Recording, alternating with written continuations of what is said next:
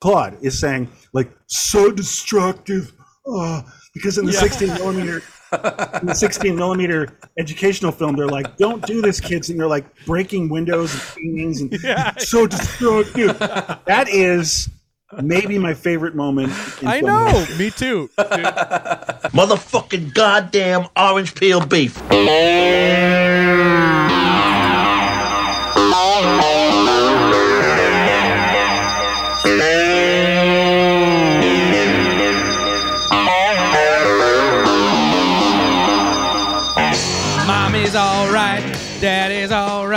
They just seem a little, look a little weird. That's right. Oh oh boy here we go Here we go. Oh man, that song is so good in this movie. Um, it really is Yeah, it's Oh, it's great. it rips. We'll get into it. rips. Yeah, we definitely will. Uh, welcome to uh, one fucking hour, everybody. Of course, this is the show where we talk about one movie for one fucking hour. I am Evan Husney, and joined, of course, I got to my left over here. We got Tom Fitzgerald. Tom, what's going on? You must be pretty excited. a uh, uh, you could say that um, this is a this is a big classic for me so i'm glad we got around to it All right, and we got Marcus Herring. What's going on, Marcus? Hey, I'm just happy to be here. Oh yeah, we're happy to have you. did you see the film? always. Film Have I seen? what? What? Yeah, no, I've I know this movie. I've seen it when I was, you know, a teenager. Okay, okay, okay, okay. Uh, all right, What, you everybody. don't believe me? No, you What said just that? happy to be here yeah, never yeah. mind you said i'm happy to be here and you were like uh, We're, Never we're mind. jiving. We're jiving with you, man. uh, all right, so yeah, it's a friendly banter for the opening of the show. All right, little, little, like chemistry no like, longer. yeah. I'm no longer happy to be here. what's happening nothing. All right, here we go. Uh, we are talking episode number forty-eight, guys. i can't believe it closing in on 50 kind of hard to believe but uh, episode Really? 48 one fucking hour on jonathan kaplan's 1979 film over the edge all right you ready for the clock no but let's do it. Okay. I'm gonna start that clock. Here we go. Bam. All right little background before we get into this whole conversation here. Um, all right so over the edge is a uh, supremely authentic portrait of late 70s teenage rebellion in the dawn of a sterile suburban frontier. It's also a snapshot uh, of a culture on the brink of Reagan's America, telegraphing both the war on drugs and youth counterculture. Set within the confines of a planned community where material obsessed baby boomer parents and authority figures clash with the local youth, Over the Edge depicts a generational divide that erupts into an all out war precipitated by the murder of local dirtbag hero Richie, played amazingly by a 14 year old Matt Dillon guys over the edge this is a this is a huge one for me too i mean i i, I probably only saw this for the first time maybe five or six years ago so I, i'm a little bit of an Oh. over the edge newbie but man it quickly shot up to one of my favorite you know films of the 70s again we love talking about movies from 79 and 1980 81 on the show and Yeah. This I, I wonder what the percentage is, the breakdown. It's like 75% probably. I want to know. it's insane, but this is right up there uh, as one of the all timers of that specific category. Um, but Yes. anyway, l- this is a really special movie, um, and uh, you know, but I think it's really fascinating because we're going to get into a lot here talking about this movie. But I think it's equally fascinating with the movie is how troubled and weird and confusing the history of the release of this film was because it didn't like you know hit theaters and was a you know success or a failure. I mean, basically, it had a had a hard time coming out. Isn't that right, Tom? Yeah, I mean, uh, so okay, so it's the late '70s, like we're saying, and uh, for whatever reason, a bunch of gang films had come out about 1978 to '79, and um, Right. there were two of them in particular: The Warriors and uh, uh, Boulevard Nights, about LA gangs, and there were actual incidents at the screenings in the theater, just outside the theater, because I believe, from what I understand, well, rival gangs would come to see the same movie, so they'd A have bunch of clowns with baseball bats showed up at the Warriors to. Uh, right. Exactly. Wow. So okay, anyway, so the so the studios got spooked, and I think so. It's like Warner Brothers, and this was supposed to be uh, Orion, their subsidiary Orion Pictures' first film. Actually, a little bit of film history, but they pulled it. Um, and their uh, some say that was their excuse.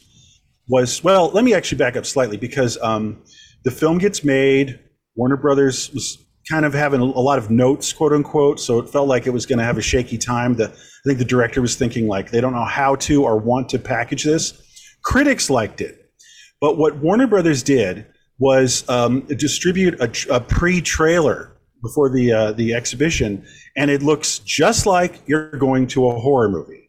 And we're going to show it later. Yeah, we're going to show it later in the screening. I have a very rare copy of the original over the um, uh, Edge trailer, and it looks like the Brood. Like the kids have like red eyes, and they're just staring at you, and there's ominous music. Like so. so the thing is, people would see the trailer, and then they'd see Over the Edge, and they'd go, "This isn't a horror movie at all. Weird. Fuck you." Yeah. So um, So it's so like then a killer um, kid kind of thing. It's like a killer kid thing. Is like that what they're possessed. You'll see in the trailer. It's like uh, That's wild. it's like it's the like opposite. the know. opposite themes. Amazing. No, I know. It's it's a me- well. They didn't. It's like one of the you know. It's classic studio stuff. They're like, what do we do with this? We don't like it. We didn't really want to make it anyway. That kind of thing. So let's just try to throw it away as a horror movie in, in drive-ins. So no one liked it, but like a couple critics liked it in the preview markets. Still, then some say Warner Brothers used as an excuse that there was uh, street gang violence at gang movies. So they just pulled it. It didn't play really until later in 1981. And then they made another mistake and they had it in their sort of fine arts subsidiary. Huh. And that got that got the film in places like New York City at the highest of art houses, like the most Tony kind of uh, upscale art houses where they have carrot cake in the concession stand, that kind of thing. and it did like oh, it did like okay there. That's not a good place for it either. So it was like, eh. and but uh, Vincent Canby, the New York Times guy, kind of put it in his top twenty or whatever around that time. Uh, so it got some critical Cool. notices, but still nothing. Like people weren't seeing it, and it wasn't connecting at all. Cut to 1984, and it played constantly, and I can personally attest to this on the movie channel or Showtime or something. HBO. Cinemax, right? it I think it was a big HBO. I don't know. thought. I don't know exactly, but um, I was a kid then, and of course, I really you know connected it instantly. I was like, "What? I'm hearing like the Ramones and like first Van Halen album." So I watched it every time it was on, and all my friends did, and so I know it like the back of my hand. Hmm. But this is where it broke. This is where it did become a thing. Mhm. It's one of those cable babies because, like we've talked about, this is not the first time we've talked about this. When films tank in the theater, often they would overplay at on cable because Right. they were cheap, and the cable station went, "Well, we can just play this one for ninety nine cents." You know, unlike playing uh, The Shining like once a week on Right. cable. You know what I mean? Right. So that got people to really see these films. You know. Um, so anyway, that's it, and that's my story. I did really see it a lot as a kid, and I was subscribing to Hit Parader magazine at the time, and just an anecdote. And I was very excited about their poll of who the best guitar player in the world is, and that's literally when this film was playing like uh, every day uh, before I went to school and stuff. So um, yeah, that's all. So so it so it did connect, and it connected with people like Kurt Cobain. I was just gonna Uh, say. I mean, that's kind of what Yeah. I I was gonna pick that up right there, real quick. Is that that's what I sort of remember about you know th- this film's infamy was because it was I think Kurt Cobain's like favorite film or something or one of you Yeah. know and and he really connected Changed his it. life. It changed his life, and he really found that it was you know super authentic and spoke to him in many ways, and so that was cool. I mean, it was cool because you'd always find out about cool bands through Kurt Cobain, but it's also cool to find out Right. about a really cool movie like Yeah. this through him. But I also There's, there's love a that it's page in his yeah. journal about it. You know what I mean? He does talk, write about it. Oh wow, that's awesome. Yeah, Marcus, what Yeah. Oh, just you know the the same uh, basically because I came online like you know as a you know, as a teenager like in the '90s, so this movie was already like sort of in the cultural fabric somewhat. You know, it wasn't like a lost thing anymore because people like Kurt were mentioning it, and then also like uh, you know uh, Richard Linklater, you know, Dazed Confused, Yeah. and like uh, Harmony Korine, like kids, you know, this would come up in interviews. You would read it here and there. So like it, it was already a movie that was a touchstone. It landed really hard with the Xers, apparently. You know, it was already like a big touchstone movie by the time I came on. So like I, it's never hearing that it would like that it wasn't at the box office and stuff. Like, I, I think we were arguing earlier like about whether or not the Wipers song "Over the Edge" was a reference to it or not, and like uh, you know you were like I don't think so, and I was like, well, he did work at a movie theater. Greg Sage worked at a movie theater in '78, but you know there's a chance. I mean, it, it probably didn't even play in Portland, right? It only opened in like a No. few American cities, so maybe he didn't even see it, but you know between when it came out and when that album did. So it's it's um, it was never a Nobody saw lost movie for me. Nobody saw it till cable, you know.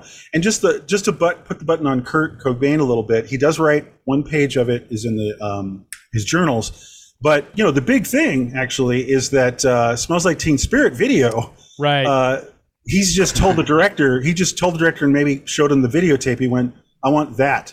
So what Yeah. he's doing, his idea for the Teen Spirit video, is to have a, a high school riot. You know, Yeah. so um, That and Rock and Roll High cool. School, yeah, yeah. yeah. yeah and it's also it's it's yeah it's it's it's totally amazing. And um but this thing too like looking at the movie and when it's coming out and uh probably the studio being afraid of it or not knowing how to classify it it's also interesting to put into the context of like you know yes there was rock and roll high school right? And what year was that? Was that 78 78. 78 right? So which is interesting that they wouldn't see this as kind of like a a, a way like to sort of play into that market with this movie because i think you definitely could have but there also wasn't that many kind of high school films that would become Yeah. much more popular into the 80s and so like this John movie- Hughes. yeah, the John Hughes stuff. So this is really credited as being a forerunner to all of those, you know, that whole Yeah. '80s uh, stretch of high school. you Yeah, know, the films. director is is uh, has noted that. There's a quote like in the commentary, like "I'm the connective tissue." This film with Rebel Without a Cause and uh, 16 Candles. I, mean, I had the same thought when I was reading when I was reading, watching the rewatching the movie. I was seeing this continuum of like Rebel Without a Cause, and uh, you know, all the way uh, uh, Wild in the Streets, Over the Edge. You know, Pump Up the Volume, uh, Yeah. River's Edge. You know, Heathers. Dazed of Confused Kids. Like, Heather's, yeah. There's this like continuum of of Yeah. teen films that just bubbles right below the Well, surface of like I- mega hit movies. Can I just say, Jonathan Kaplan, you know, the director, uh, he just had kind of like a, a one phrase sentence for Warner Brothers. He said, "Rebel Without a Cause, 78." You know, and they, and that's that's what they signed up for. That's what they they. I, I think they were disappointed. I think what they didn't like about it, guys, was um, you know, how it's not like marketed like uh, Rock High School. It was a the thing is, is a downer. You know, it's not fun. True. You know, yeah. I mean, it is fun, but it's not like right. entertainment. Right. Well, yeah, right. And and I think it's well, it's interesting because the the rebel without a cause thing. Definitely, I thought about when I was watching this, and I think this kind of dovetails into maybe a first start, like an, uh, uh, like another talking point here, is the idea of with rebel without a cause. It's obviously like, you know, here you have teenagers standing up, you know, to the establishment, to the the sort of square, you know, life of the previous generation. You have the generational clash, you know, thing sort of going on, and that's you know, then of course after Rebel Without a Cause, you have the '60s, you have counterculture, you have everybody goes wild and crazy, and then the pendulum swings back again, and now we have everything leaning up to conservatism, and you have you know Ronald Reagan about to get elected eventually, and so I think it's interesting how that sort of plays. It's very cyclical, going from you know rebel without a cause the you know the movie and the time that it came out into this Right. and i think a huge part of over the edge i think what this movie is even about it's funny i read a someone's college dissertation that they did on over the edge which is pretty great actually and they really talked about how this movie is about real estate that's what it's really about and it's Oh my about- God. Uh, yeah two seconds. Sure. Kurt's note in uh, journals is like it's about bad parents, alienation, and real estate development. yeah so there you go That's what Kurt exactly. said. exactly that's amazing that's that's incredible because it I, I think it really is you know in a lot of ways it's that whole you know white flight thing you know where all Yeah. the white people are Absolutely. you know panicking Suburbs.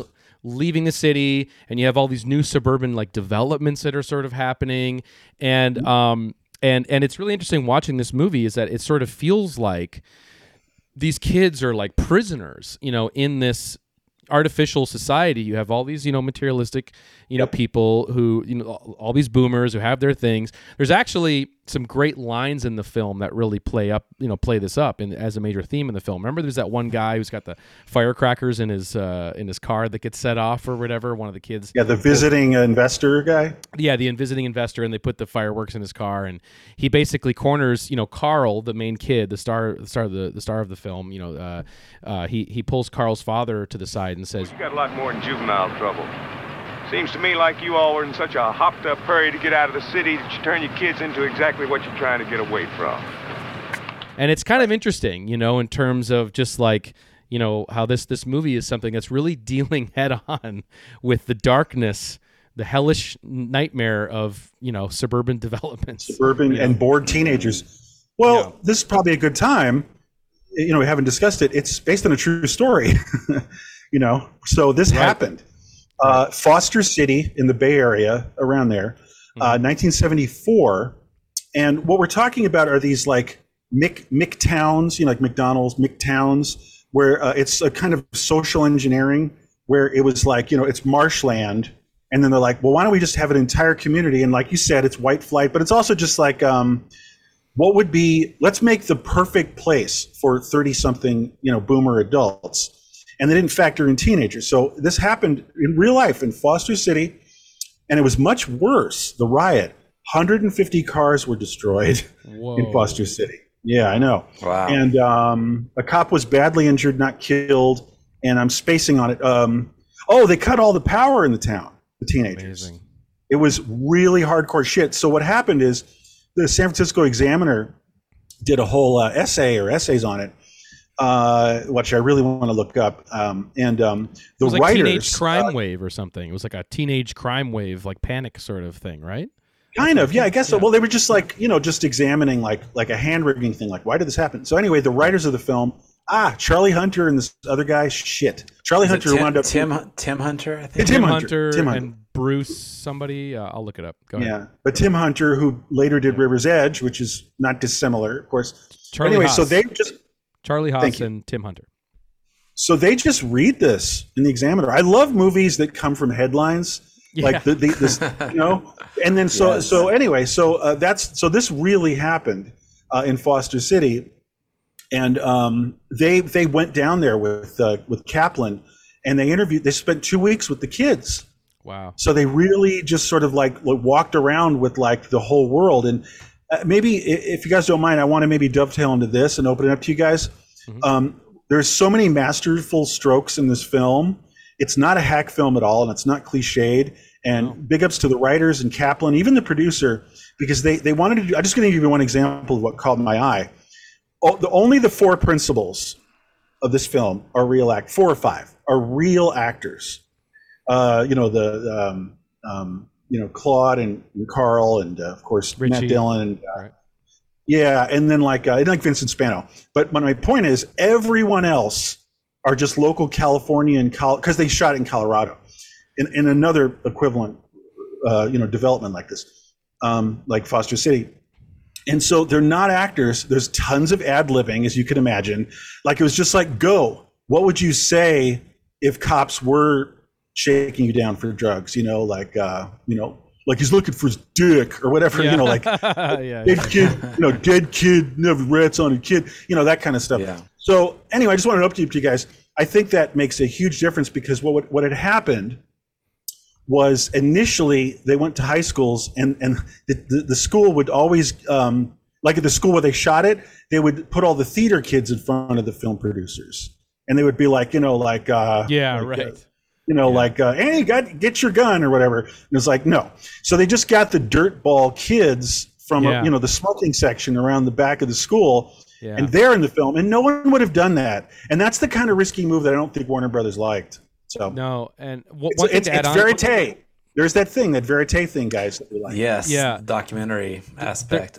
Yeah, there's there's one thing I also read too, where actually a lot of the kids uh, who were cast, and actually when you see the the credit scroll at the end of the film, the first person they credit is who did the casting, which you know obviously it was a No you shit. know is a huge part of the film. But I also read that a lot of the casting of the kids was done out of New York, which explains why in the beginning. Uh, the, the actors. well, like, well, I don't know because there's a lot of New York accents flying around in this movie. That was cracking me up. Yeah, Yeah. this time, this watch yeah. through. it's like, Hey, yeah, what are you a doing? message eh? with my secretary. Yeah, yeah. that Hey, was, what are that you was making me laugh this time yeah too.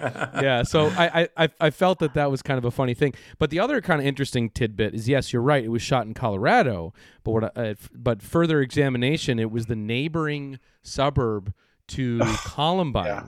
which is I know. 10 miles away. chilling to know How about them apples? how about them apples That's so that nuts. was crazy little thing, you know, a little factoid on that. But yes, Uh, to, go ahead. I think that what Tom, that's very dark. Uh, um, but I think that the you know the, the the choice to use real people and you know is one of the great achievements in this film that they got the, they actually got it to work and it works so well. And I think it is part of the reason why it connects with people so much. Uh, you know, obviously, like uh, a lot of us did grow up in the suburbs or small towns where there's nothing to do. That that was my situation. Me too. You know, I'm growing up in a small town. There was a rec center, and like that we would go to sometimes. My band would play at, but uh, you know, it would close. But when it closed, there was nothing to do. We didn't like you know. Uh, resort to violence, or whatever. But there was tons of kids on drugs. You know, I do remember a kid showed up to school on acid. You know, it's a small town, nothing to do. Yeah. You just and at nighttime, you're just you are literally just hanging out at the park, maybe a grocery store, walking around a grocery store or something. You know, it's Parking lots. Yeah. yeah, parking lots. Can I say wild. what? Can I say what we used? To, I mean, this is what people used to do in the suburb I grew up in. I mean, like the thing to do, the bored teenager dirtbag thing to do, was to stand in a circle in the Wendy's parking lot, bro. That's what that's what my town used to do to kill time. Wendy's parking lot. you know Yeah. what I'm saying That's funny. Um, it's yeah. So, Well, uh, if we want to talk about the actors, like um, you guys were saying the New York stuff, and by the way, they tried to cover Carl's accent by saying, you know, if you heard that, it's like, well, I lived in New York for a while and we moved here, so this. yeah, yeah, yeah. But yeah, no, no, no. So let's let's let's just want to clarify. So the actors were yeah New York people, but Carl, the actor was an who played him was an actor. But Matt Dillon, that's a crazy story. Not far from where I'm from in Westchester. Amazing. It was a legendary story. Like two towns away, he was being um, he was in trouble. Like they were casting the film in in this suburban um, high school, like around where I live, Westchester County, and they uh, he wasn't applying. They were getting probably theater kids to like audition, and so he's running around and uh, getting in trouble. And I think he like got caught for like you know ditching class and smoking grass in the in the bathroom. And they just noticed this guy, you know, the, the casting people who's incredibly charismatic, Matt Dillon. And he's like, "What do you want? I don't know what's going on." And it's like they didn't trust him. They're like, "Is this some like gay thing? We're going to shoot this in Soho." You know, I'm I'm quoting. And so um, a star is born. I mean, like if he didn't happen to cause a ruckus when the casting crew, casting people were there, we would never know Matt Dillon. You know, it's just That's insane. it's incredible. and he's amazing. He's amazing. Amazing. Oh, he's great. I I, uh, I wish that his audition tape was floating around. It sounds hilarious. Like that they're asking him like, "What is your what do your parents do?" And he's like, "Ah, my dad's a fucking stockbroker. My mom, she don't do shit." You know, like Well, uh, he's a rich he's a rich kid dirtbag, you know. Right. That's where I'm Right. from, Westchester.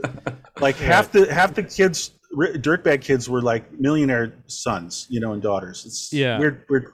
I love also- Matt Dillon. He's such a great streak in the you know in the eighties. Oh, it's fucking awesome. I Uh, wish Little Darlings. I was just gonna Little say you're Darling's it. so good. Ah, you took it out of my Oh. mouth. I was just gonna say, like, there's a great continuation.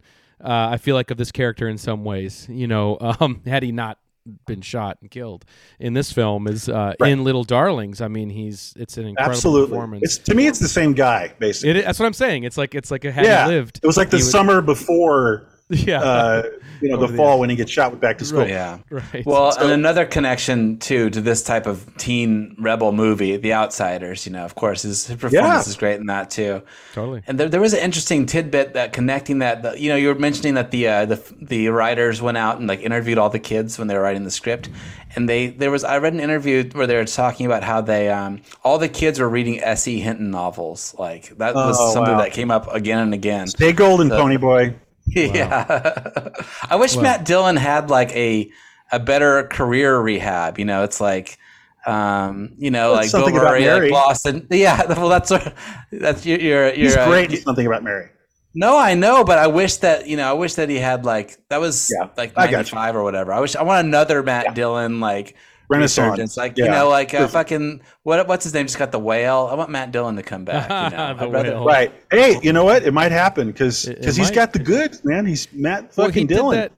He did that. He did that. Um, that Lars von Trier thing, right? For a minute, that was the, the where he's a serial killer. Oh yeah. I didn't see No, that. that was a long time ago. Uh, it's true. Well, so- yeah, So so anyway, so uh, you got him. Um, you also side note. I'm maybe going to transition to some of my favorite scenes. Kind of jump those off with you guys. Vincent Spano is also premiering in this film, and he's great. And one of my favorite scenes in the film is uh, he's another kind of thug who's less hanging. He doesn't hang with Carl really. In fact, there's antagonism. But Carl uh, sees when Carl runs away, he sees that the Vincent Spano characters run away like long term uh, and living in a van down by the river, basically. Yeah. Uh, in a tent, in this like with his dirt bike in the mud, and he's just like dr- dropped out of society. And it's such a great small scene where they bond and they kind of just look at each other, and it's like, like, uh, like wayward youth, and it's just it's just a, a great performance by Spano. There's the making of a star right there, but I just want to say that just what I was saying before about the authenticity of, of having in the background all the real kids.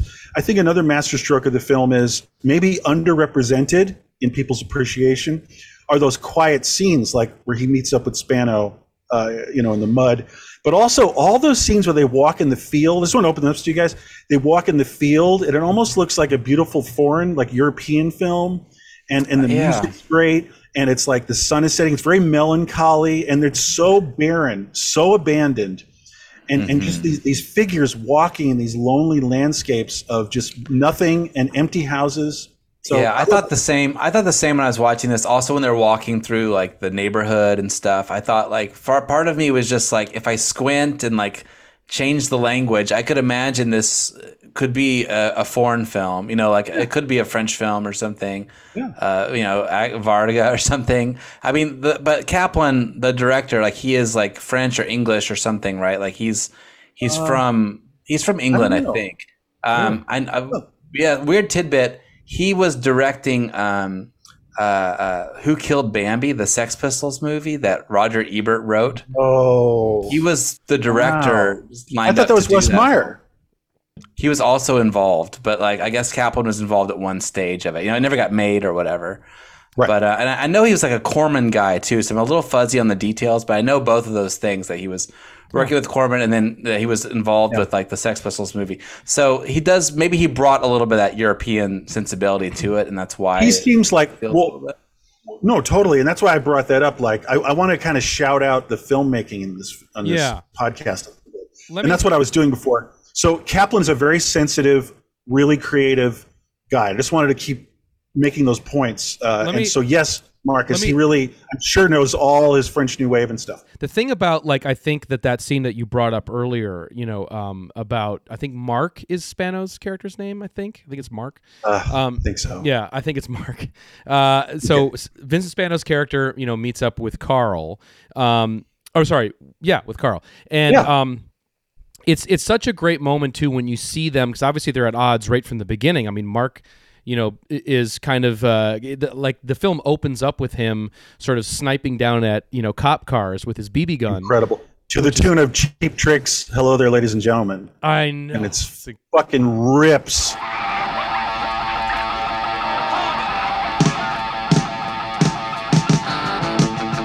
Great way to open a movie. great way to open a movie. Obviously, we're getting to like a view of this, you know, su- like suburban hellscape with all these new developments, and then we're also seeing that. We're also seeing, you know, Vincent Spano's character sniping down at at uh, cops. And, oh, and his uh, and his Neanderthal uh, long blonde haired friend. yeah, Shout out to him.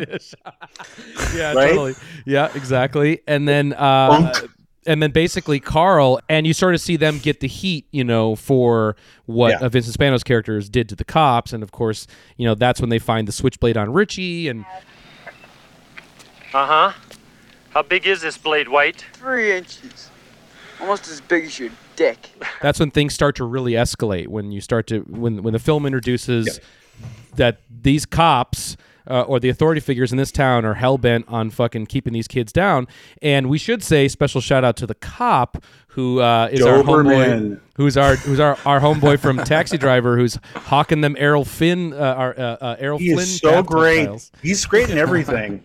He's definitely an MVP character actor, and it's great Yeah. to see him here. He shreds as a as a douchebag, kind of like pear shaped, like uh, redneck California cop. There's there's a very uh, special kind of redneck. It's a California redneck, and he's so that. You know. So- anyway, No, totally. Yeah, his name is Harry Northup. So shout out to you. You know, keep selling Shouts. those Errol Big Flynn shouts. subtitles. but anyway, so Yeah. just to put a bow on what you were saying, so that's kind of how we're introduced to this, and then of course Mark beats the shit out of Carl in that amazing moment, which we see after the house party. I mean, I'm bringing up all these amazing scenes, but you see this amazing verite house party that's very authentic to what kids in the Oh. late '70s. You well, know, again, well, just well, just to stay on that, I think that the filmmakers were being led by the teens, and just to give, uh, Yeah. uh, to flesh that out even more. Yes, they were the kids were the you know the uh, unknown kids were cast, non actors. They picked the music, like like they deferred to the kids. Like yeah, they were like um they couldn't pick everything. Like they couldn't. They probably. I think the kids were like we listen to Led Zeppelin like constantly. no, we They listened to Bob it. O'Reilly, which they couldn't get. I heard. It was expensive, but they could have gotten it. But, but anyway, my point is like they would go like, we're into this, we're into Joe Walsh, we're into Foreigner, we're into.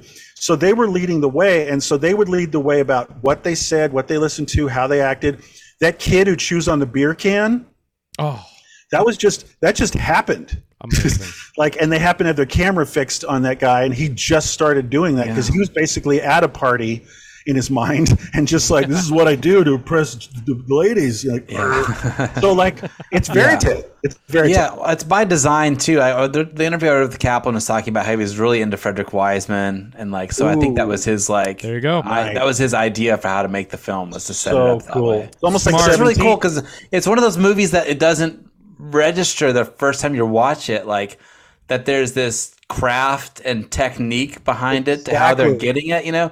And I guess that's what makes it a really good movie because like you you you don't feel you're not getting hit over the head with the craft, you know. It just it's just working Exactly. so well. but it's but the word I would use, I was thinking when I rewatched it, everything is so considered, you know. Mm-hmm. And just to, mm-hmm. to to just put a button on what we were just talking about, that great scene, which that one always got me. And I talked to my friend Luke, uh, and uh, Cut Chemist is a huge fan. Shout out to him.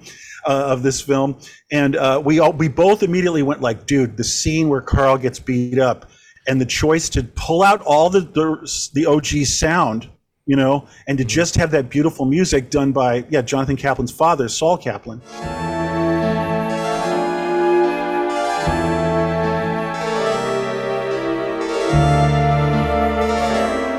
And um, you know, and it's just it feels. Someone described it as the scene is in slow motion, Yeah. actually, and I was like, no, it's it's not. Yeah, but know. it feels like it because Yeah, of the, isn't it weird? Wow. Because of that choice. That's cool. And and they and the thing is, that's the thing. Jonathan Kaplan said in the commentary, it's like. The, you know the incidental sound was there, like the punching and the ooh ah and all that, and they went, let's just lose it. And those are the kind of small considered choices that show real artistry and that's where the real respect for Kaplan has to happen. Like, it- there's so much intention on a subtle level, Marcus. Just like you were saying, it's not like screaming at you. No. Except, you know, this is a big lyrical moment, the beat up in, in the par- in the playground, but, um, but uh, but throughout the whole film, it's considered. Yeah, it's it's definitely setting the bar, you know, for these coming of age films and like how you should approach the material. It's really fucking smart. Great smart choices one after the other. And so um just to kind of bring it all back around, this, you know, amazing, you know, scene where, you know, uh Vincent Spano beats up uh Carl, the main character. And and then of course after that, you know, we're seeing this onslaught of our of our cop, you know, our main cop character, the main villain of the film. You know, he's sort of the warden of this town. I mean, this guy is r- keeping everybody down, and I think a major theme of this movie is really exploring, like, man, like um, trying to control what you you know shouldn't. You know, trying to overly control, you know, what you shouldn't, and it's gonna, and, and, and the more you push back, the more it's gonna push back on you, and that's Blow that back, yeah. generational thing, right? Um, but so it's so great to see in that scene you were talking about about when Spano and Carl get on the same page is so Yeah. fucking great. When you see they're like, yeah, what's up? What's up? Let's you know, Right. Like that's the best. And Yeah. and of course, like and and it- I don't know. It's just it's it's amazing, just going full circle from you know how they're you know adversarial to being on the same Right. page based upon the Well, oppression like Car- that they're both. Carl, feeling. Carl greets him and says hello by shooting him with the BB gun. Yes, You know? exactly. Which is like Too know. real, No, and too then, real. And then Spano's character just goes like, you know, touche. Are we? yeah, even? nice You know? shot. We're even. Oh, totally. Yeah. It's like uh, I think what you're I think what you're saying, Evan. I think what you're saying, Evan. Something about that scene that really sticks with me is like, it's an understanding. It's like kid kid uh yeah. kid speak. You know, like Yeah. like teen teen uh, simpatico and kid, Yeah. you know, like you know, and it's just Yeah. and it's not overplayed at all. It's not overarched like in a kind of campy movie like a Rebel Without a Cause. You know, like kind of the classic mid-century like dramaturgy. You know, it's like very a lot of naturalism is what I'm trying to say, even in these small two character scenes. Just Mhm. great, and it's all shot really well. Um, Oh god. So- Sorry, this is the right. We are jumping all over the place in this one, but just one more reference that popped in that when I was researching stuff was that he was, you know, that naturalism that you're talking about. The uh, another film that he was super inspired by when he's when he started to make this film was Superfly. He was really No inspired by, like, kidding. yeah, yeah. I And, uh, love that- that. This guy is our director. Yeah. Yeah, I, I'm, I'm yeah, team captain all day. Team, team But um, um, but uh, Yeah, so Yeah, it's like so, uh, it's just it's just a beautiful moment with you know Mark and Carl. They, they they team up because they really also I think realize that they're being pitted against each other by the powers that be. That's what I was trying to say. Is that they're Yeah, they're on the level because you know they're they're they're they're starting to get hip to what's actually happening. You know, Yeah. and that of course is um and then real well, quick they take note- action. they, yeah, they take fucking serious action for you know an incredible last act of the movie there. But one thing I do just want to say to just to put a last final bow on the real estate end of things too is this all like a, a total button gets put on all of this when you see in that moment when there's the guy who's giving the speech in front of everybody at school, you know, while the kids are locking up all the you know surrounding areas so they can't get out in the school. And that The rec community- room's closed for the day. Yeah. Yeah. yeah, and then there's that like community leader who gets up and says, that a, a community with a juvenile crime problem is not a community with a high property resale value. I am interested in the can help of have- this they- community. yeah, That's the that's like the main you know that's what the movie is right fucking there and it got me thinking like these kids who are like trapped in this like weird like you know globe like closed in shell society it's like it almost does feel like um, It's an experimental society. I was just going to say that no it feels yeah.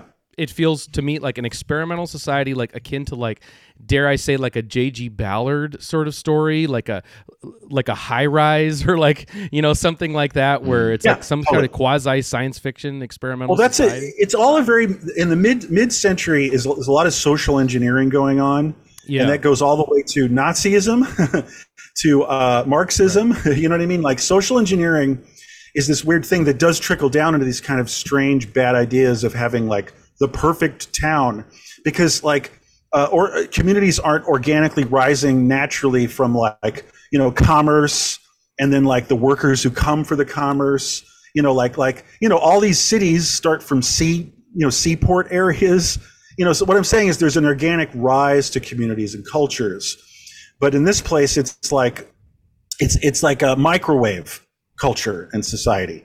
You know it's just like uh all right let's just give it 90 days and then suddenly you know like we're going to have everything. And uh, and everything will be fine because we've um, thought about it and we've angled it perfectly. So it's like impossible for it to fail because we've like mapped it mapped out how society a society is going to work in this microcosm and it's like it doesn't work that way but people Right. really got into social engineering in the 20th century i think it's kind of out of favor now yeah Right. Well, there's still so much of this happening where they they build a they don't build like neighborhood grids the way that they used to. Like right, like with a a town uh, like a city hall in the center of town and like a a town square. And then like Yeah. a, a tiny little cute downtown area, and then all the houses and neighborhoods are on a grid that bleed out from that. No, they don't do that anymore. They build like these box stores on the side of the highway where yeah. everybody like uh, the people that work at those box stores live in like some uh, condominiums like sort of behind there apartment buildings behind there Like- like and the people that shop and the people that shop in those you know box stores live in these like uh, zoned you know like developments that are like next to a golf course or whatever you know right. like they still are doing this and like still happening it's like all of America is basically becoming New Granada. You know, in a way, it's like everything is just still. I think everything is still going that way. Yes, like a lot of people did come back to the cities and they built all these condos going up, but I still every time I go to a place, a, a smaller town, like I see. I see like the WalMarts coming in that didn't used to be there, and the developments cruising in everywhere. You know, Box like in where I'm from in Montana, I see that happen a lot. Oh, okay Um, yeah i don't so, have a yeah, lot I of mean, personal there's still sort experience of- with that Yeah, I mean, I guess the East Coast was sort of like so developed you know, before Like that saying, trend, yeah, you know, right. and like, and the West is still just got all this open room where they're like, like you said, there used to be maybe there's a gravel pit that now is like a Walmart parking lot or something, you know. So really gross. Yeah. Yeah. It's just inorg- it's just inorganic and it doesn't consider like n- not just like children's feelings and and, and, and, and emotions, but um the adults even, you know. So uh, like I don't think the adults are happy in New Granada either. You know? not really. No, no. Doesn't seem like it. No, and, and and it's also interesting too because it's like this this weird dissertation I read too was talking about how the movie uh he was comparing the movie to also like a western, like a classic western, you know, in, in terms of because like you know westerns westerns are like you know uh, like you know community like conflict at the Yeah. center of a western is like territory and you know tribal conflicts and and how the Yeah, and how yeah. the and, and how the kids represent more of the wild west and the boomer parents are more of the colonizers you know and there's Right. the The, corrupt, of the corrupt lawman, the corrupt sheriff. Yep. You know. yeah Absolutely yeah right. yeah. so it's kind of this like cool yeah which i think is a cool take on you know what the movie is so i don't know just kind of interesting but um I, I think i know where you want to go because i know we want to talk about more of these great lyrical moments in the movie and i'm going to tie it all I do, yeah. I, I know one on the tip of your tongue because it was one of mine too, which um, I think also speaks to the theme of real estate, and it's kind of visually shown Yeah. in this scene, which is amazing. Is that all the kids kind of hang out once the rec center's closed? They kind of hang out, or they also hang out at a sort of unfinished, half-finished one of these half-finished model homes, which is amazing choice, and it's it's it's incredible. Another-. Yeah, brilliant choice for the film because it plays into the themes and it adds more to the authenticity. Yeah. authenticity. But it's a visual re- metaphor. Yeah, You what I know, mean. like when you're, you know, it's like you see them in this. They're playing house. You know. Yeah. Yeah, Mm-hmm. it's really really incredible. And of course, there's this great relationship that sparks between, you know, the main character Carl and oh my god, I'm forgetting her name. Uh, Well, the actress is Pamela Ludwig, right. and uh, I, don't remember her name. yeah, that Yeah. character. Right, exactly. character. Yeah, yeah. But she she Oh, well. uh, but they they have this great moment that does remind me of another one fucking hour classic. Uh, uh um, Welcome to the Dollhouse a little bit. They kind of share that kind of moment. Uh, Yeah. You know, but Yes. in verse a little bit.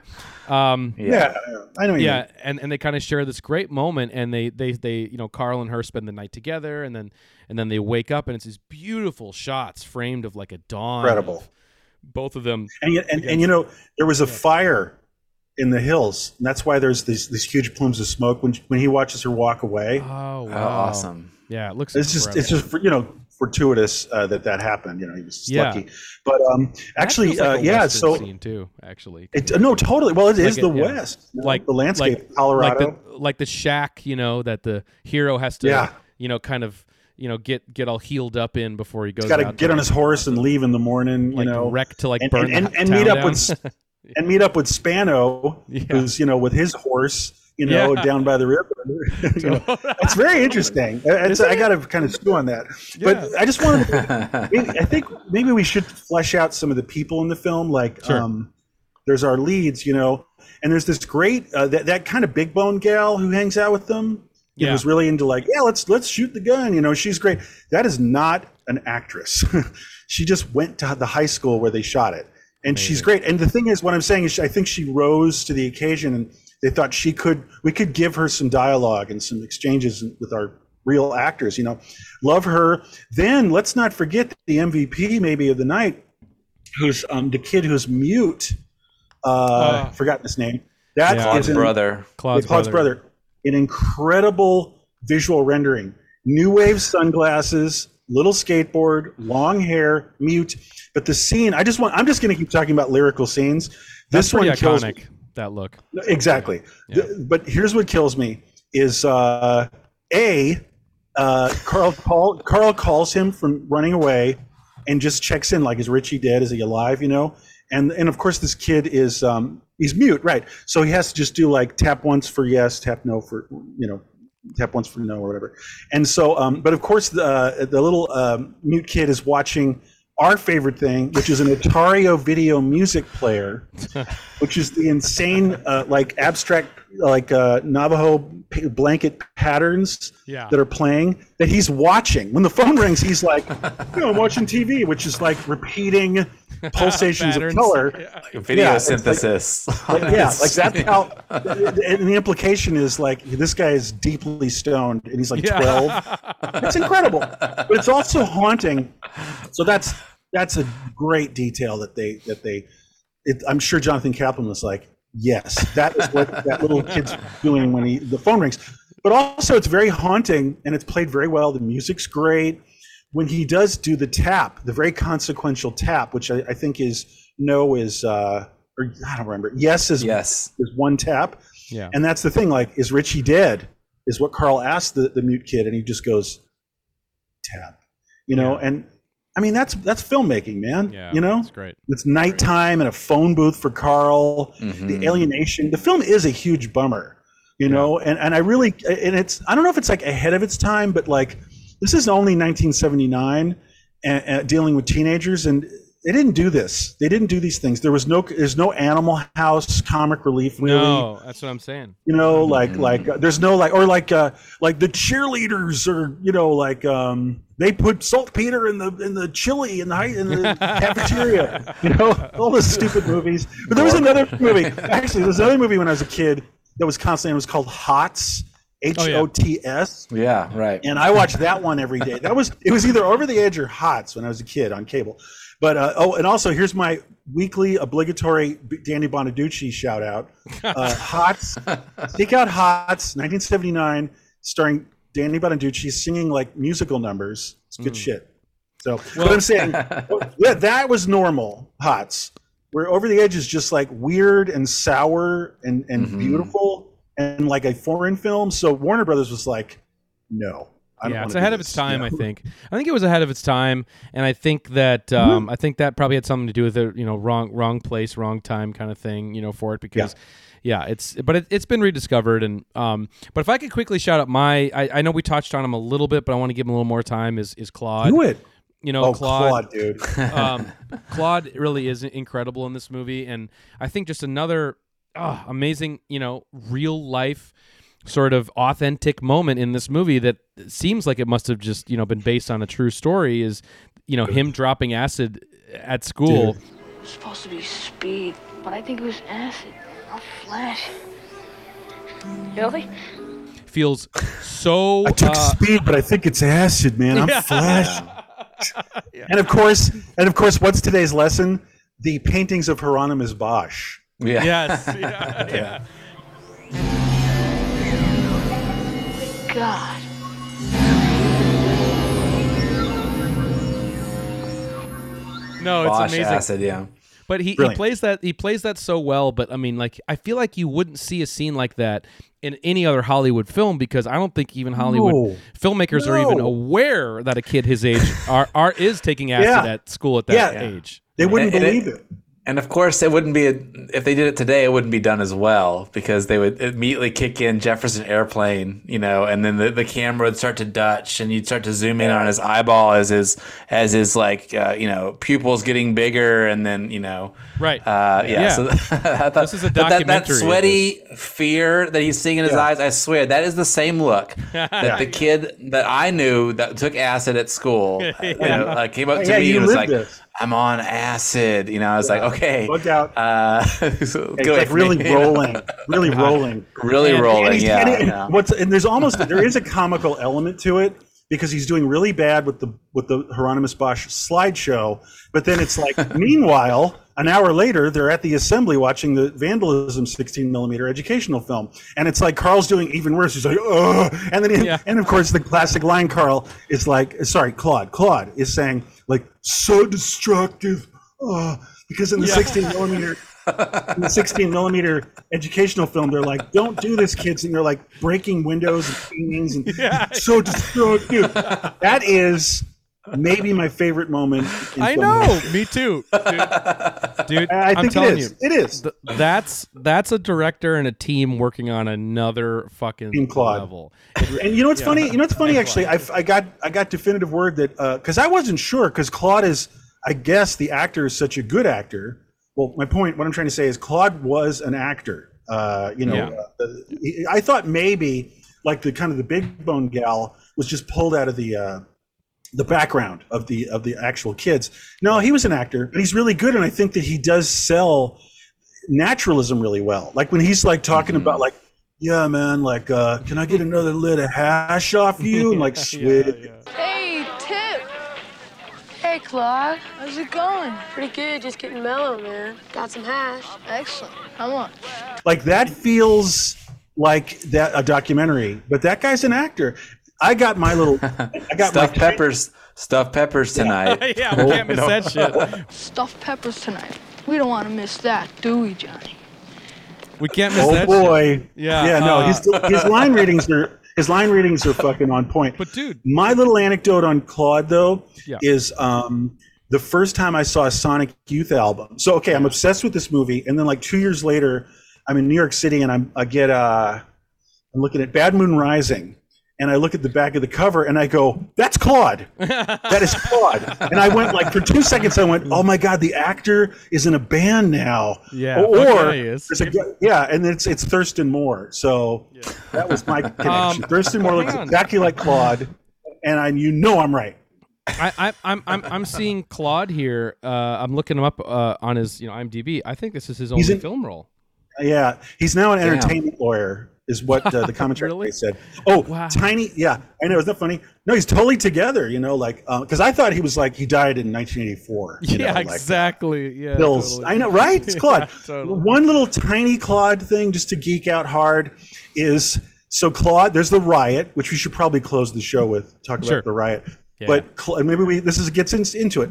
I love like you're like, hey, what's Claude been up to? You know, like let's let's check in with Claude during the riot. Hey, Claude, what have you been doing during the riot? Oh, I've been collecting every single headphone in the AV class, like the English, you know, the, like like the foreign language class, and I put every single headphone, dozens of them, all over my body. Yeah, that's You guys know what I'm saying? Yeah, when he Did you catch when, he- that? when he's suiting up for the battle, I, I, that seemed like his battle Is that to what me. he's doing? I don't know. It kind of Like that's his how I armor? It. That's how I read His it. Armor. like- I think he's it's just still like tripping, right? He's not still tripping, right? yeah, Dude, who knows with, with Claude? So okay, well, the riot. Do you guys want to get into that? Um, yeah, yeah, yeah. I can uh, yeah, I could I- start off. It took a couple days. So I'm going to say, and then go, you guys go for it. Um, it took a couple days. It was a big. It was a big shoot, and they had problems because the kids could only work a certain amount of time. So they like it was very it was very difficult for a lot of reasons. But I'll just say this: um, the first night of shooting the riot part, uh, Keith Moon dies. Like the word got out on like rock radio, and all the kids were very affected by that. They were really shook and stung, man. They're like, Keith Moon, man, I can't believe it. So they were dealing with, they were processing that that's during the Right. riot. But it, Of course, he's an icon of destruction too. you know? Yes, I mean, yes. of course, enjoy that. That's amazing. That's incredible. Yeah, I mean, obviously the riot scene in the in, the film is the kind of penultimate, you know, set piece there, and it's it's so amazing how um, it's great because like there, there's obviously the tension of it building. You see them chaining everybody in. Um, More great filmmaking yeah, it's great filmmaking, and then of of, course, of the slight lead up. yes, Like, like you see the kids in the in the background and and the and the boring speakers talking, and Yeah. they're like giving the finger. Like it's slow escalation. Like Yeah. it's almost like the sharks are starting to swim closer to the boat. You know, like the brilliant. Film. Mm-hmm. yeah, it just I- ratchets up the tension. It's so great. Yeah, Marcus. go Yes. Oh, just I, you know, one thing I think it's so impressive about the riot is that it it the feeling that it generates in the audience. Like there's a catharsis there. It feels good to watch them destroy those things, and the fact that you can do that, you know, show this all this destruction and have that effect on the audience where they're sort of elated and like you're excited and you're kind of swept up in the moment and just it feels good. It feels like you're out there smashing all this stuff, and I don't, that that's I think that's an amazing. um you know that just shows and again like top notch filmmaking if you can uh, set know, out to elicit that from the audience and you're successful you know Yeah. But it's not just like horrifying it could you know Right. it could be played lots of it could be the effect it has on you could happen lots of ways. It could be scary it could be like horrifying you could be like oh my god like like, feel dangerous but I Well- think with this it feels like it Yeah, feels well, the good them filmmaker- strike back you know? I know exactly what you're saying.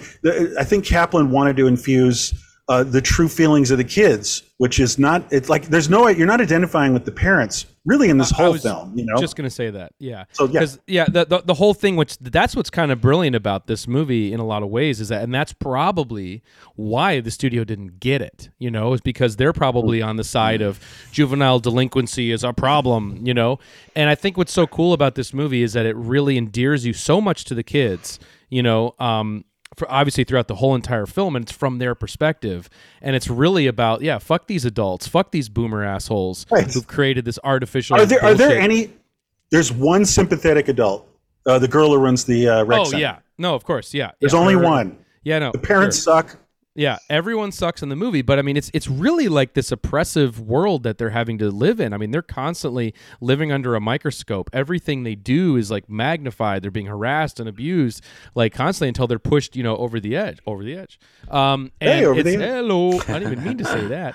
Um, but anyway, it's it's just it's it's so great how the movie, any movie, any type of revenge film or any type of movie like that, where you really can get behind that moment and you're like Yeah. cheering them on Yeah. and like fuck yeah, it's so great. And then of course Tension and release. tension and release, but then also to see all of that footage being captured so well in like you know handheld, amazing doc doc Absolutely. style. You know, it's Can I give you one tidbit? Just, just like like my running theme here is just like the Brava filmmaking. yeah. Kaplan realized that he wanted to have how can I put this? Um, some kind of a visual anchor uh, for the riots, like something like a, a large some thing that your mind can um, keep pinging to, and he picked the huge white tuba. You know what yeah, I I'm was saying? wondering about. I was I was wondering why that kid is running because you see it. It was when you see it later, and the police car is chasing them, and you see that kid still carrying the tuba. I was really wondering why is he still doing that. that that's a great um, Could be a weird little gag. tidbit. Yeah. Yeah. Um. Well, no, but I'm saying Kaplan had intention. He's like he wanted to. Um, Yeah. he, I think he didn't want to have um, it to just be a big mu- messy mush, and he wanted to have like at least one thing that like is really has a sharp ping, visual ping, because otherwise it is kind of like a mess, like just like kids' bodies and like like broken things. And he wanted to just have some kind of little uh, like a like a painter's brush touch Huh. uh, that keeps reoccurring uh, every now and then in the milieu of the Right. general chaotic footage. I you know love what I'm saying? Yeah, absolutely, absolutely. Great filmmaking. Um. Absolutely. What, what one thing too about the riot? Just observation, real quick, because you know I love plugging our other episodes. I mean, I'm here to plug our other episodes. Hell But- yeah. the, the the the ending, you know, to me, the chaos of the ending felt a lot like not only one of our other episodes, but another 1979 film. Um, Oh, a lot. Was it, it? It has some Dawn of the Dead energy, you know. Which Yeah, wow. I never thought of that. you know, You're and, so and it's, right. And guess what? It's another Holy film. shit. It's another film about uh, fucking materialistic comfort and sequestering yourself in Yeah. that, and then Oh, fucking- uh, uh, well, shitty suburbs. yeah, same dead, dead, themes. dead, dead, dead in suburbs. Critique of capitalist society. Yeah. Yeah, Wow, so- good double feature. yeah, definitely. Oh, oh, Yeah. sorry. Can I? Jesus. Um, Yeah, go ahead, go ahead. Well, just well, just backtracking. Remember when I did say that Warner Brothers wanted to that we're trying to market this as a horror film to people. So maybe go. that's what Warner Brothers saw. Like, uh, Maybe. like, like what I'm saying is, like four four millionaire executives with like three kids each are watching this, and that riot scene is not going down like Marcus said. You know, like uh, the cathartic and like identification. It's like to them that's like a Dawn of the Dead scene. yeah, You know what I mean? Right. The riot. Right. It You know? is. It is. Yeah. Exa- that's what I'm saying. Exa- oh, this is a horror movie. These kids are attacking us. Right. That's what. That's how they're seeing. Like. Warner Brothers is like, of course we're marketing this like a horror movie. Aren't you It's seeing horror this movie. horror movie? yeah. Exactly. That's hundred percent. Wow. Um, Sick. There you Right. go. Coming out of We the solved it. '60s too, where like the youth, the youth generation was like a threat for like to society for like a brief moment in time, right? For like six months, people were like afraid that the the youth culture was going to like Yeah. Oh, take American society. Wild in the streets, like you said earlier. right, right. and that's where all this was heading. I mean, into the '80s. I mean, war on drugs, war on youth. You know, th- th- that was going That's to be. true. a I'm glad you're bringing that up. Like like this movie set the tone for where we were about to go into the 80s i feel like in a lot of different ways you know with society and with culture and, and film and everything i think it's really ahead of its time in a lot Well, of Yeah, ways. Hey, it's guys. interesting. Like just noting about the the the um the John Hughes thing. When you were bringing that up, I was just noting that those kids aren't rebellious. You know, they are like they might party too much or whatever, but they are. dude Uh, you know, they're preppy kids. They're living in society, like more or less behaving by the rules. Yeah, they might dress funny occasionally, you know, but fun. they They're just having fun. Yeah, they're just there having fun, and that that is the '80s. It's like don't rock this the is boat. before right? this is before the slacker generation this is before the slacker generation where kids You mean like were- Kurt Cobain? yeah, well, well, this is where like these There kids go. have a Link ca- ladder. they have Link something ladder. to they have something to fight for. Like the, they they have a purpose and they're going to fight for it and they're going to get it, and that's very different. Well, the, you know, what it than is. would happen. Here's a good word for for this. They're bored, but they're also dissatisfied, and they feel like they've gotten like uh, the short end of the stick. It's like, what is this bullshit in this adult life? You know, But- they're dissatisfied and they're and they're pushing back against it. You know, But ironically, they're not apathetic like Tim Hunter's the the you know the next film you know River's Edge, where that's all about yeah. apathy and Yeah. you know nihilistic. disconnection, I, you know, nihilistic. yeah. I guess the Breakfast Club does rebel a little bit, right? There's a little bit of that, but they're not. Um, well, well, they're represented partly. You know, like a, one of the many people, the jocks. just the rebel- one, just Guys, Judd or whatever. Right. The yeah. token yeah guys we're running out of time and let's talk about the very end of the film this is actually a very big deal so the film ends as we all see it with the song ooh child things are going to get a little easier i've wondered for a long well i saw a, a screening of this years ago with the director and he did t- uh, my mind was blown and he said you know this is cut to baba o'riley by the who you know teenage wasteland he said it was cut that way and someone on youtube by the way everybody check it out Oh, put baba cool. o'riley and the cuts and the cuts do line up kind of oh, sweet. now the thing is, there's been a lot of back and forth in the lore of like why Baba O'Riley was not used and O Child was used. There's a practical reason. Uh, Baba O'Riley was really expensive, and O Child was peanuts to, to for them to You use. know, you know what's weird is that the, the Jimi Hendrix is used. You know, by the way, because that was a real. That's he's really rare to turn up in movies too. Just as a, a side. well, that's but- uh, that was mom rock for uh, you know Matt Dillon's mother. You know what's this old shit on eight track? You remember? yeah, it's amazing. context. but guys, we're running out of time. So what I'm saying is, is that there was the consideration that Bob O'Reilly was too expensive, but also, I the filmmakers themselves, not Warner Brothers, said this is ending so downbeat. They're all wasted, wasted, teenage wasteland, and they said, "Ooh, child," because uh, the producer I think brought it to Kaplan and said, "Let's maybe end on a slightly more." Upbeat. uh, uh, optimistic note Optimistic. and and they said this song so so i always thought the intention i'm sorry i always thought that it was um teenage wasteland they just couldn't do it because of a money thing but they actually did make an aesthetic decision to decide to land on a more and open doesn't Carl like optimistic even note. though Carl's boarding that juvenile bus or whatever, like doesn't he still have a sense of like like the, the look on his face is like i'll be fine you know I'll be fine, which is great. So He'll it be- does kind of work, you know, with that in in some ways, which I do right. like. Yeah, I mean it would have been cool for that Bob O'Reilly drop there. it's on youtube I, and I it, do it, it prefer does the. Uh, pack a punch I'll, I'll I do put it in prefer the, the, Five Stairsteps version of uh, Ooh Child, but Yeah. the Valerie Carter one has gro- grown on me. I guess. I just I, I've I've gone back and forth on the ending, but um, Ooh Child, knowing the intention of the filmmakers that they wanted to end on a, a more optimistic note, uh, I respect that and I like that because it would have been a real crushing. It's like a German downer film if you end with "They're all wasted," you know. yeah yeah totally. um, with the last ten seconds, my uh, anecdote of the when the, you because you brought up the Jimi Hendrix thing, riding around with Matt Dillon listening to Jimi Hendrix, I think hints at what it would have been like to hang out with Cliff Burton at that same age. So. Ooh, yeah, nice one.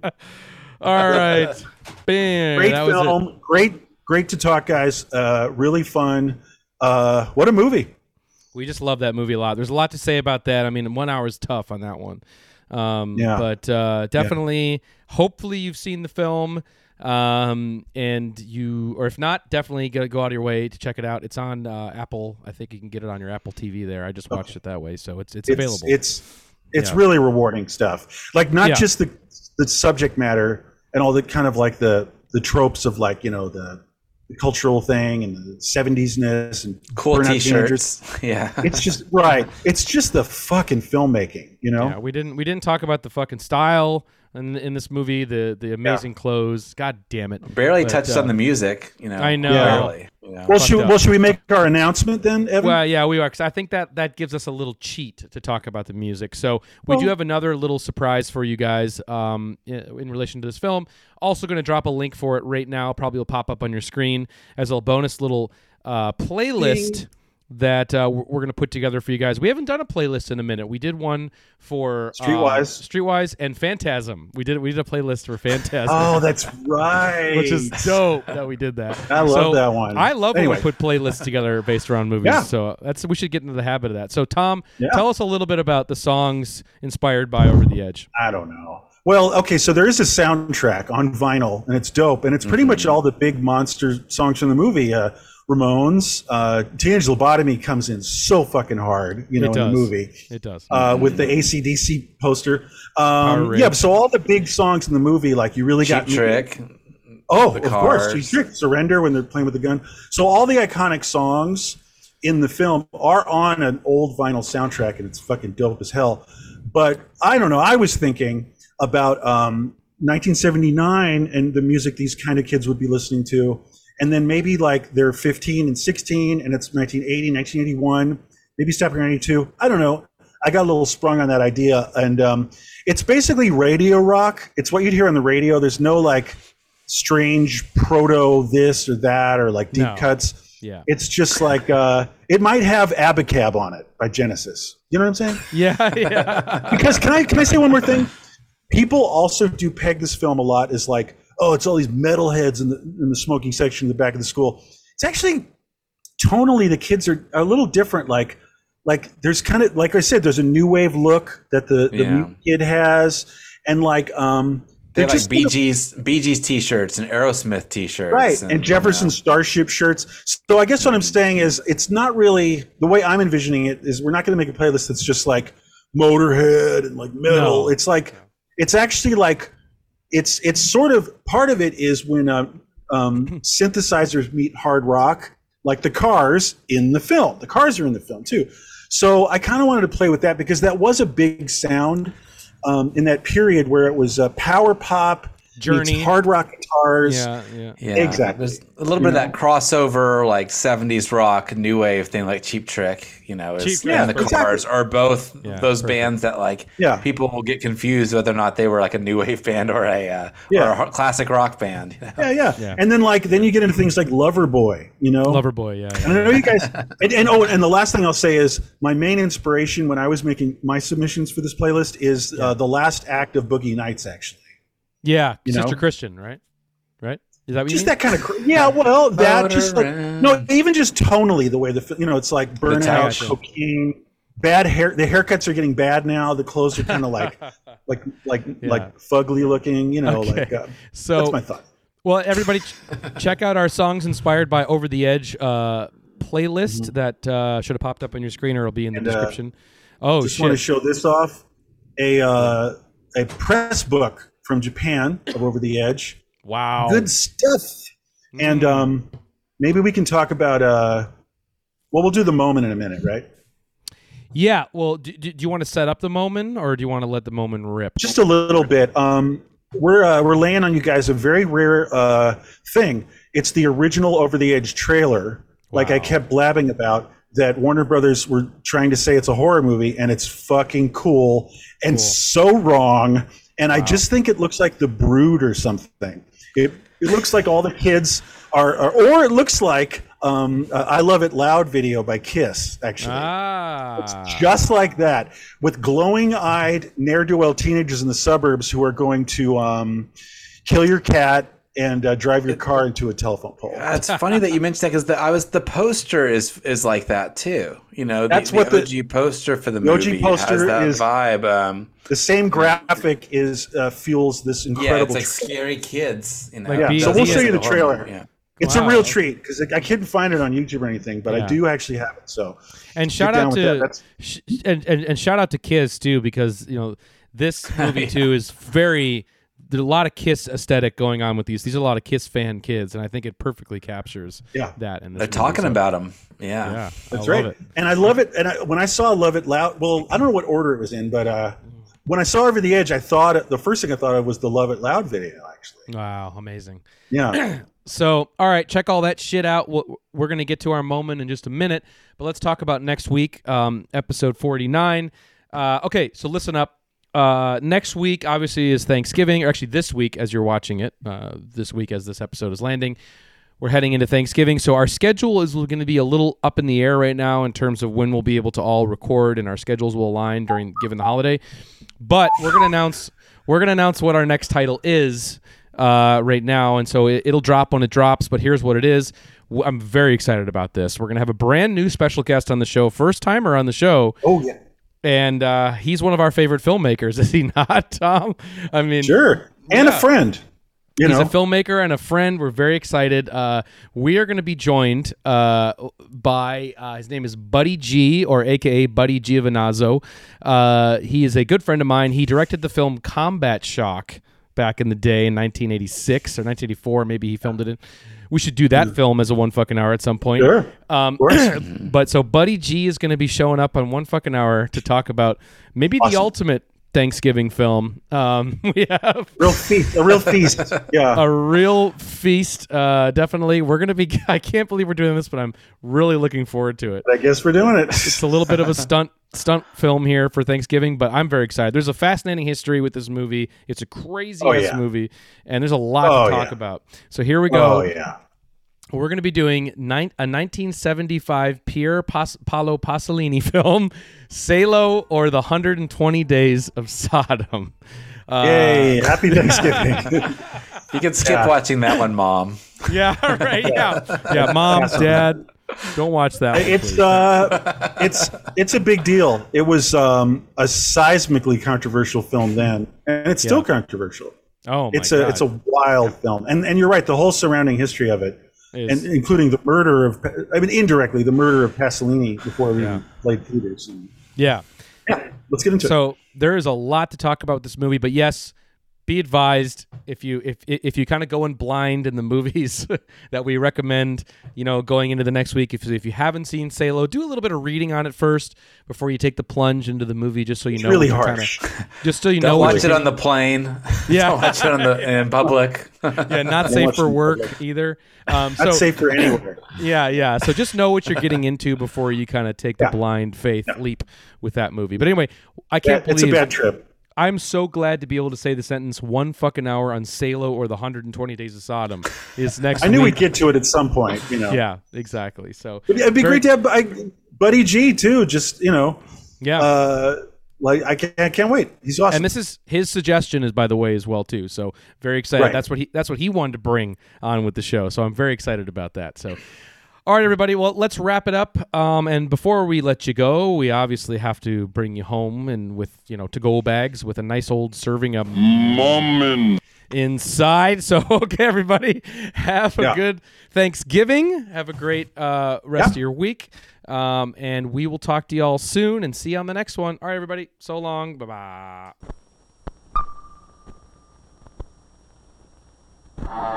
New Granada, a perfectly planned community where something strange is happening. Something that wasn't part of the plan. Something that could drive this town over the edge. Over the edge. Rated PG. Motherfucking goddamn orange peel beef.